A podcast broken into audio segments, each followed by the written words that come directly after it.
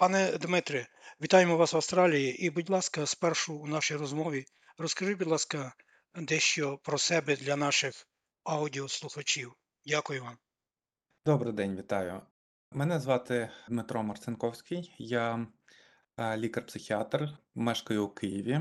Я працюю асистентом кафедри психіатрії та наркології Національного медичного університету імені О. О. Богомольця. А також працюю в одному з найбільших регіональних дитячих госпіталів в Києві. Я там здійснюю консультування дітей, які проходять стаціонарну терапію в різних відділень, починаючи від травматології, закінчуючи онкологію, консультую щодо їх психічного стану, проводжу переважно медикаментозні втручання. Ми працюємо такою мультидисциплінарною командою, яка включає в себе і психологів, і фізичних терапевтів, направлена на те, щоб полегшити стан наших пацієнтів, ну і забезпечити їм відповідну якість життя і комфорт під час терапії і після. Я також до певної міри в межах роботи на кафедрі задіяний в ряді наукових досліджень. Зокрема, ми в колаборації з нашими британськими колегами провели дослідження, яке стосувалося психічного здоров'я українських батьків і їх дітей через 6 місяців від початку повномасштабного вторгнення Росії до України. Дякую вам. А ось ви співпрацювали з американським медичним центром. Ось кілька слів про це. Так, це приватний госпіталь. Я працював там лікарем-психіатром дорослим, лікарем-психіатром дитячим. Ми консультували велику кількість іноземців, ті, які знаходились в Україні. Безпосередньо це були зазвичай працівники консульств, посольств, міжнародних організацій, які знаходились в Україні. Там останнім часом це були ОБСЄ, Всесвітній банк тощо. І ось тепер, будь ласка, скажіть, з якою метою ви прибули сюди до Австралії і як це сталося? Дякую. Дякую. Я один з 7 спеціалістів у сфері охорони психічного здоров'я. Ми отримали грант на таку програму навчання, спостереження, які нам надала Австралійське міністерство міжнародних справ та торгівлі. І цей грант є результатом колаборації кількох структур, зокрема з українського боку це Український католицький університет та безбар'єрність. Це організація, яка на сьогодні займається рекомендаціями щодо впровадження новітніх програм в охороні медичного здоров'я. Вони знаходяться під патронатом нашої першої леді Олени Зеленської. Базова приймаюча організація – це STARTS, який надає допомогу австралійським біженцям в Австралії. Але ми робимо досить багато ротацій, ми відвідуємо і інші недержавні організації, державні організації, госпіталі, різноманітні відділення, служби, всі, які задіяні в системі надання психіатричної та психологічної допомоги тут в штаті Нью-Саус-Вельс. Також у нас, скажімо так, була можливість подивитися на те, як це все виглядає в Аделейд, побачити і дитяче відділення, і доросле відділення, і відвідати конференцію, присвячену травмі, яка знову-таки проходила в Аделаїді. Дякую вам. А ось тепер давайте перейдемо до досить складної і важкої теми. Російсько-українська війна і українці. Яка, на вашу думку, найбільша проблема у психічному здоров'ї сьогодні на наших рідних землях? Дякую. Дякую за запитання. Воно досить обширне і, мабуть, потрібно одразу починати говорити, що насправді війна триває не з 22-го року, а з 2014 року. Просто ми, мабуть, не настільки активно говорили про ці речі, але всі ці 8 років ми бачили людей, які так само постраждали від наслідків цього вторгнення в 2014 році.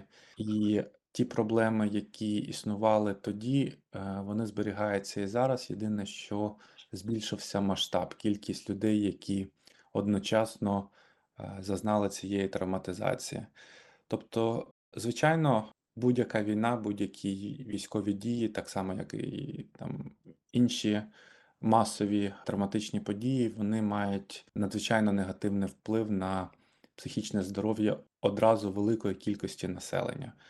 Величезна кількість українців враз втратили свої домівки або були змушені тимчасово покинути свої домівки в пошуках більш безпечного місця для себе, для своїх сімей, для своїх дітей. І якраз переїзд, можливо, на сьогодні є однією з найбільш суттєвих проблем, які є. Справді дуже складно, коли ми говоримо взагалі про відновлення, психічне відновлення людини, ми не можемо розглядати його окремо від фізичного здоров'я, ми не можемо розглядати його окремо від контексту соціальних факторів, тому що це все є взаємопов'язані між собою речі. І коли людина знаходиться в такому підвішеному стані, ми називаємо це стан лімбо, психологічного лімбо, коли фактично не знає, де він буде мешкати завтра, чи будуть у нього гроші на те, щоб прогодувати свою сім'ю, на те, щоб забезпечити дітям безпечне середовище для зростання. Це, звичайно, не сприяє для відновлення від перенесеної травматизації. Це, навпаки, ще більше обтяжує людей і збільшує ризик того, що вони будуть мати негативні наслідки для свого психічного здоров'я, такі як, в першу чергу, це, звичайно, тривожні розлади, це депресія і, звичайно, розлад, який дуже на слуху, це посттравматичний стресовий розлад. Іншою великою проблемою є те, що, на жаль, на сьогодні війна зачепила всі сім'ї українців. І не тільки тих, які мешкають в Україні, а й тих, які задовго до цього переїхали в різні європейські країни, в Австралію, наприклад. На сьогодні не можна знайти жодної української родини, яка не має член родини або близького другу або колегу, який би не загинув або серйозно не постраждав би від військових дій. І саме відчуття втрати, яке далеко не завжди проходить безслідно, воно на сьогодні становить досить суттєву небезпеку, оскільки в подальшому воно може ставати більш комплексним і ускладнюватись знов-таки розвитком тих самих розладів, які я перелічив до цього.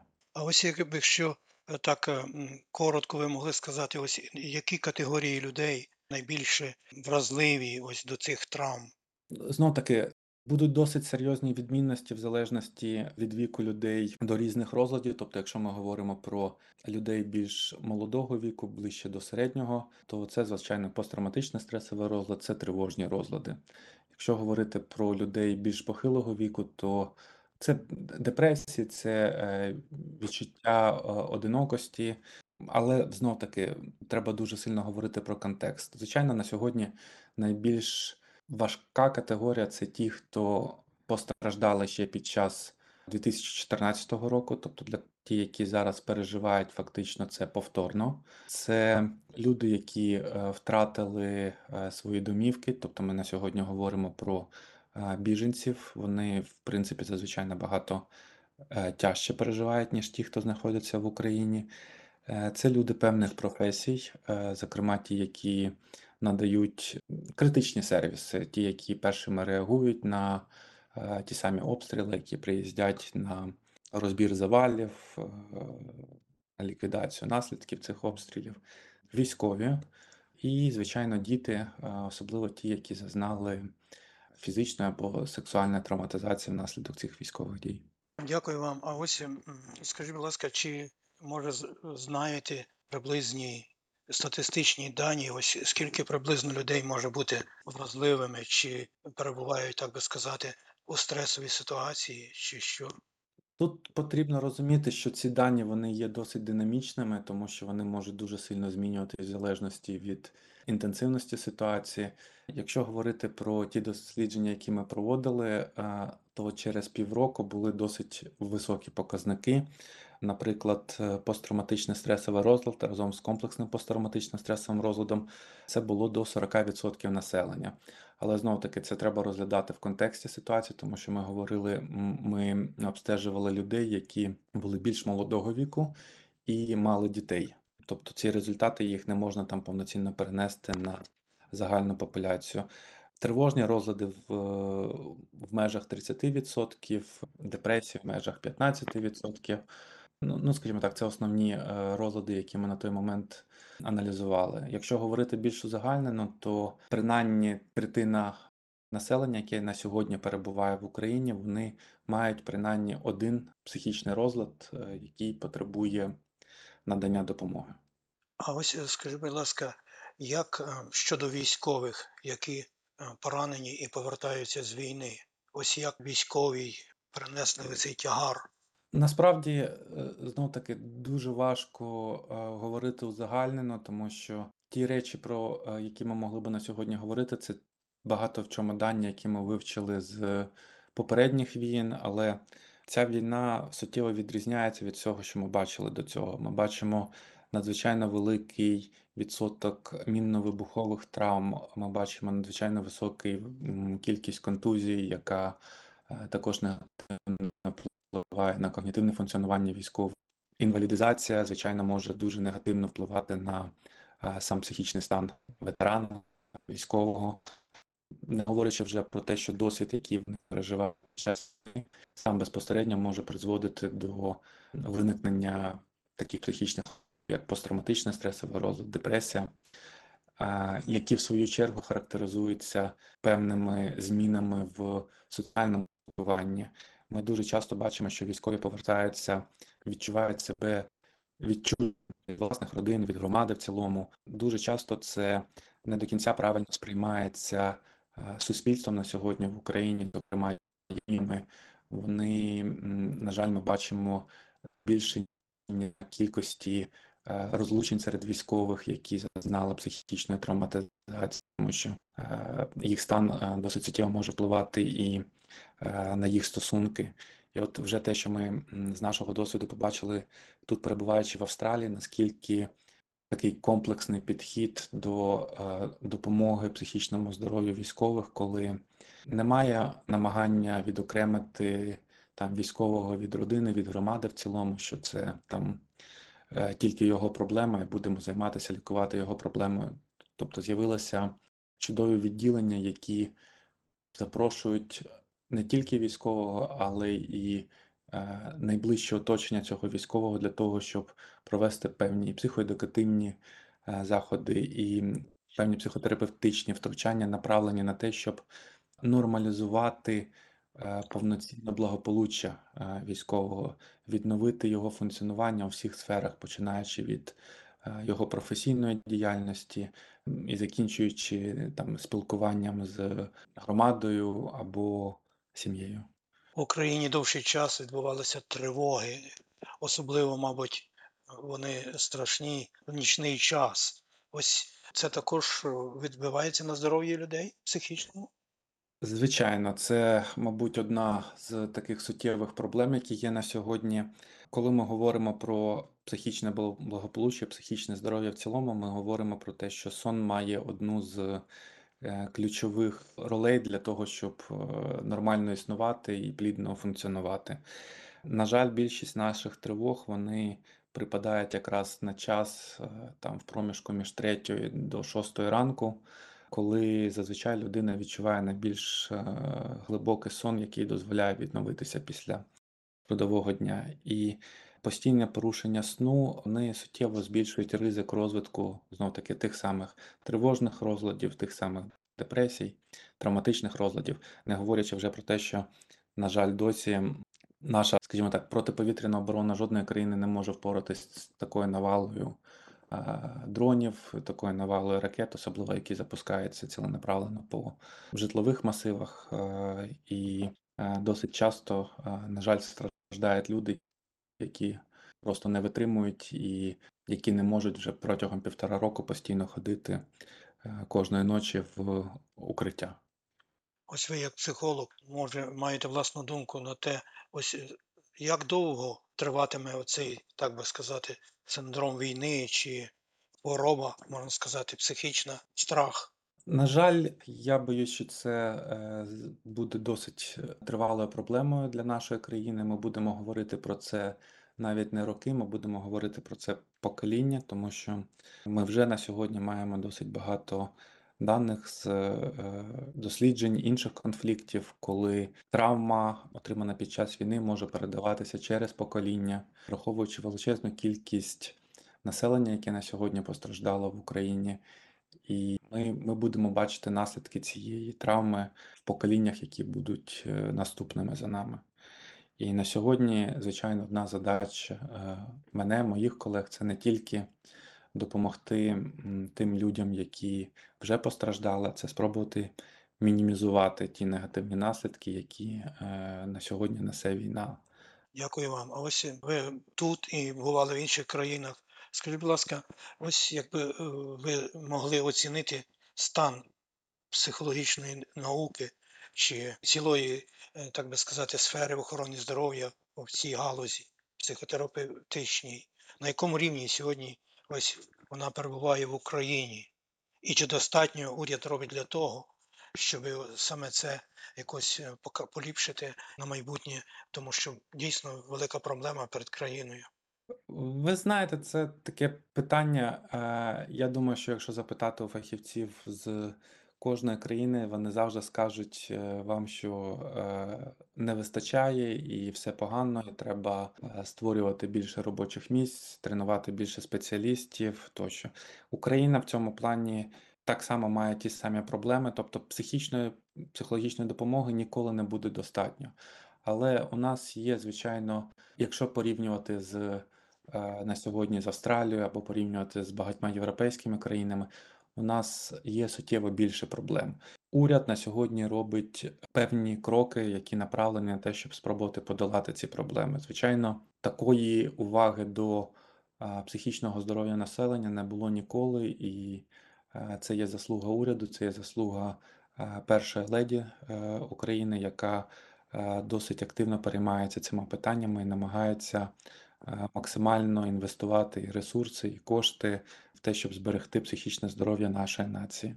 Але є певний ряд проблем в кожній галузі, починаючи від освіти медичних спеціалістів, закінчуючи недостатньою кількістю цих спеціалістів, відсутністю певних професій, відсутністю певних знань, ресурсів, що на сьогодні негативно впливає на нашу здатність подолати наслідки цього конфлікту.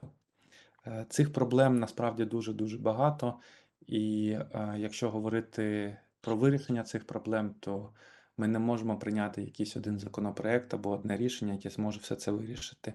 І ми тут маємо діяти за методом салямі, коли ми не можемо з'їсти всю проблему одночасно, маємо розбирати її на маленькі шматочки і міняти кожен з цих шматків, розбиратися, що призвело до цих проблем, і намагатися їх вирішити.